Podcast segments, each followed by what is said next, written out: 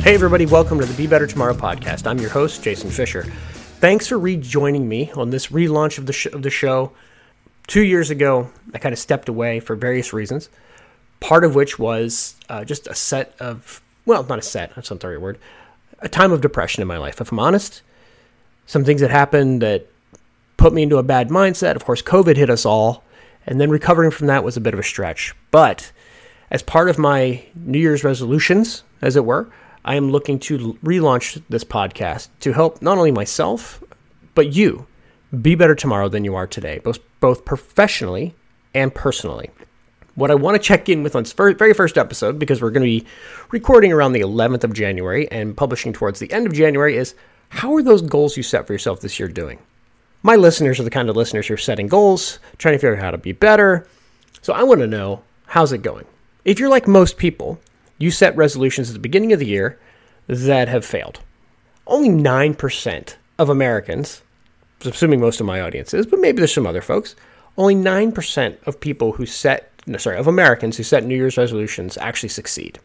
It's kind of depressing. I think the motivation that hits us all to the end of the year, the nostalgia, the auld lang syne, as it were, makes us really excited to do big things. There's a psychological phenomenon called the fresh start phenomenon.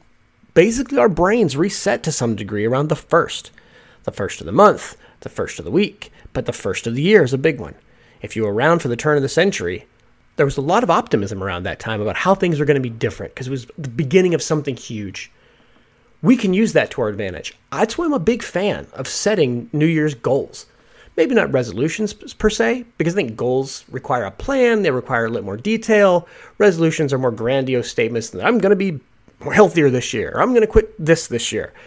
Great. If that's where you start, fine. I'm going to have some episodes on how to set better goals in the future. Today, we're going to talk about how to pick up where we should be. So let's just say that you are one of those folks who set some sort of goal for yourself and it's lacking. Try to understand why. Is it something that you set an overambitious goal? You just couldn't make it happen. Maybe you wanted to go to the gym every single day for, for the first 30 days. That's a lot of work. And if you're not a normal gym person, you start to get depressed about wanting to go back because you're just tired and you work, you're wearing your body out, you're expending a lot more energy. Maybe you saw some great results in those first 10 days, then you hit your first weight plateau. Happens to everybody. And that's depressing because you were losing a half a pound a day for a second, and now you're down to like maybe a tenth of a pound, or maybe you had a bad day and you actually gained some weight happens to all of us. That's not a reason to quit your goal. Maybe you need to adjust, figure out what didn't work and what did work.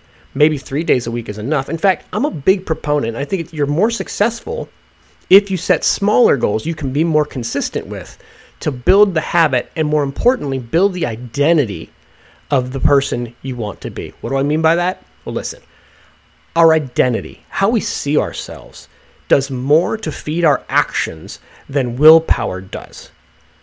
We may decide that we're going to be the kind of person that goes and works out seven days a week, but if we're not in our brain, if we don't believe ourselves to be that kind of person, it's very difficult to make that happen.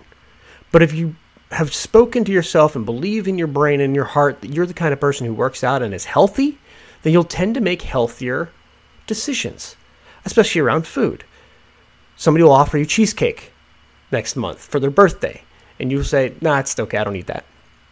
And because in your brain, you really believe that's the case. You don't look at it as I'm, I'm on a diet, it's a restrictive thing, I can't have that. No, I just, I don't like that, I don't eat that stuff. And that's fine. And changing your identity helps you to actually do more towards your goals because the actions that you take will be more in line with that identity. How do you get there?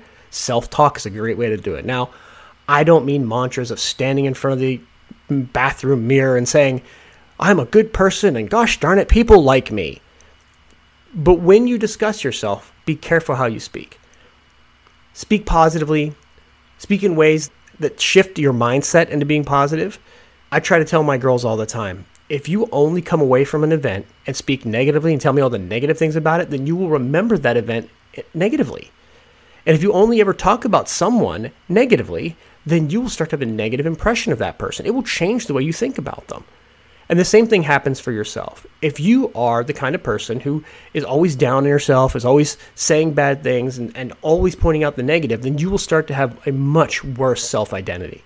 But if you're speaking positively about it And yeah, looking at yourself in the mirror every once in a while and saying something positive, it's fine. Nobody's looking. Go for it. Do what you got to do. But change that point of your identity. Create smaller goals that you can be more con- more consistent with. Adjust the goals that you need. Adjust the goal attack the way you need to, to do it. Whatever that means to you. If it's going less to the gym, if it's just getting out and walking regularly, if it's cutting out the snacks after six o'clock, if it's intermittent fasting for 12 hours of the day instead of 14, adjust.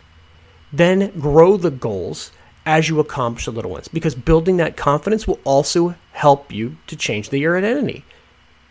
To change your identity. You're the kind of person who completes your goals. You're the kind of person who does this thing. And after a week, 10 days, that becomes a habit of who you are. I find one of the best ways to do it, honestly. Uh, I follow a guy named Benjamin Hardy, Dr. Ben Hardy. He talks a lot about your future self and how to be your future self now. What does that mean? Psychologists have, have worked on a long time this idea that we are our past self, our present self, and our future self. Almost as th- if we looked at those people as three distinct individuals, it changes some of the way we think. I want to make decisions today that my future self will be happy with. You know, I saw a great quote on the internet the other day. It's basically, you know, if I'm 45 years old, I shouldn't wish that I could go back and be 19 again and, and do it all over, which honestly, I have those thoughts a lot. There's so many things. My kids are grad getting that graduation age. There's so many things that I wish I would have done differently. But what it said is you're, it suggested you should pretend you're a 90 year old who's come back to be 45. Now, what would that person do differently? Well, that's the same thing as looking at your future self and understanding what they would want you to do now. I don't want to make decisions for my present self to be happy. I want to make decisions for my future self to be happy.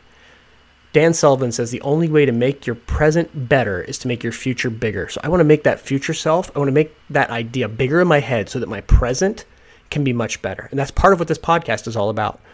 With that, I just want to invite you if you need help with your goals, if you're looking for somebody to coach you, I'm willing to do that. It's part of what I do. Reach out to me at jason at bebettertomorrow.com. Let me know what I can help you with. We'll sit down and have a, a free one on one coaching session to kick it off. Maybe I can help you, maybe I can't, but we can see how that works out. If you think you know what you want to do and you just need a little extra motivation, head over to my website, bebettertomorrow.com, click on our Etsy store, and I've got just a quick, really cheap digital checklist there. Lets you know, uh, you break down your goals into the big things you want to accomplish and then daily steps on what you need to do to make it happen and check those things off. I'm a big checklist person. I love the feeling of checking things off or tearing, having a post it note that I tear up that motivates me. If that motivates you, this is just that. Okay, I know daily I need to walk. I need to cut the carbs. I need whatever steps you need to take. I need to personally outline podcasts. I need to work on some development skills. I need to do these things. If I'm working on those every day, I'm getting a little bit better.